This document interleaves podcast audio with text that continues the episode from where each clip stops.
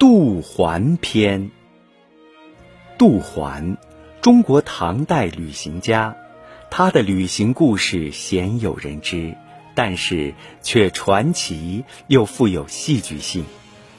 公元七五一年，杜环随部队。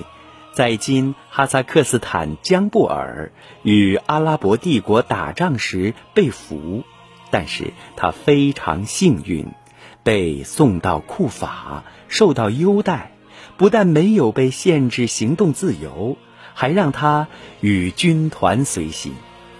杜环也抓住了这个机会，跟随哈里发使团考察北非，先后在中亚、西亚。北非十余个国度游历和生存，而在这一路上，他默默记下了各国的游历点滴，真实的写进《经行记》中。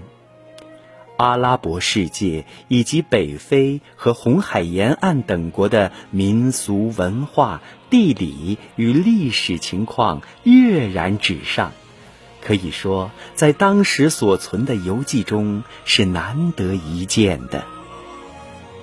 杜环作为唐朝军人，从战俘到旅行家的十余年，见证了阿拉伯帝国的崛起以及盛唐的衰落。